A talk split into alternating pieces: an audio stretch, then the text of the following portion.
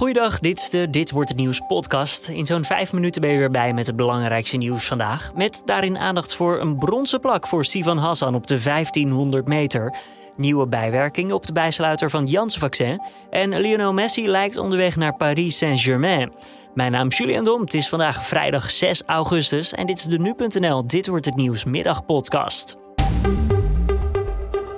Ja, brons dus voor Sivan Hassan. Ze ging voor goud, maar moest genoegen nemen met die derde plek op de 1500 meter. Toch is ze tevreden, vertelde ze bij de NOS. Ja, ik ben hartstikke blij. Ik heb echt mijn best gedaan. Ik heb de, de race uh, snel gemaakt. Het ging lekker snel, zei ze. En het is al haar tweede medaille op te spelen in Tokio. Eerder won ze goud op de 5000 meter. En morgen gaat ze voor haar derde plak, dan op de 10.000 meter.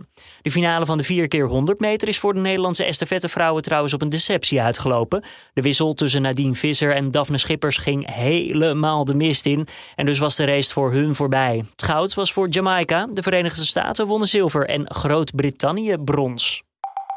Weer nieuwe bijwerkingen bij het vaccin van Janssen. Het kan ook voor duizeligheid en oorzuizen zorgen, laat het Europees Geneesmiddelenbureau weten. De klachten worden nu ook op de bijsluiter gedrukt. Wel zegt de EMA dat de voordelen nog altijd opwegen tegenover de nadelen.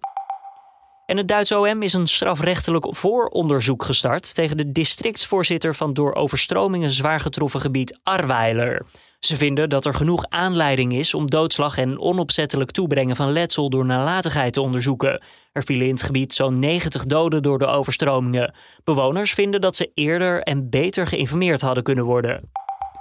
Mark-Marie Huibrecht is vanochtend in zijn gezicht geslagen in Amsterdam. Het gebeurde nadat hij een auto inhaalde op de fiets. De cabaretier vertelt erover op zijn Insta. Stapt die vrouw uit helemaal... En die, ik denk een oude kogelstootster of zo. En die, die slaat mij keihard midden in mijn gezicht.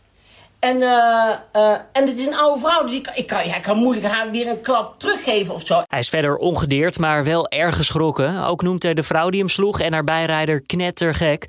Mark-Marie gaat aangifte doen.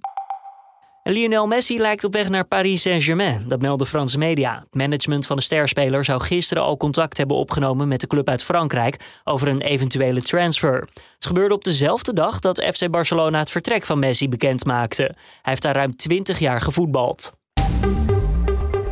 Dan nog even het weekend weer van Weerplaza. Zon en buien wisselen elkaar af. Bij een bui kans op onweer. Vannacht dan droog in een graad of 13. Morgen begint op veel plaatsen droog, maar al snel ontstaan er weer nieuwe buien. En het wordt dan maximaal 21 graden. Ja, volgend jaar kan je weer volop bingen in Hawkins. Dat is de fictieve plaats waar Stranger Things zich afspeelt. Het is nu namelijk definitief. Het vierde seizoen is in 2022 te streamen. Something is coming. It is almost here. Een precieze datum is er helaas nog niet. De opnames lagen vorig jaar stil vanwege corona, maar de boel werd dit jaar weer opgepakt. Stranger Things is volgens Netflix trouwens de best bekeken eigen serie tot nu toe. En dit was hem dan weer, de Dit Wordt Het Nieuws podcast van deze vrijdag 6 augustus. Tips of feedback altijd welkom. Kan je toesturen naar podcast.nu.nl.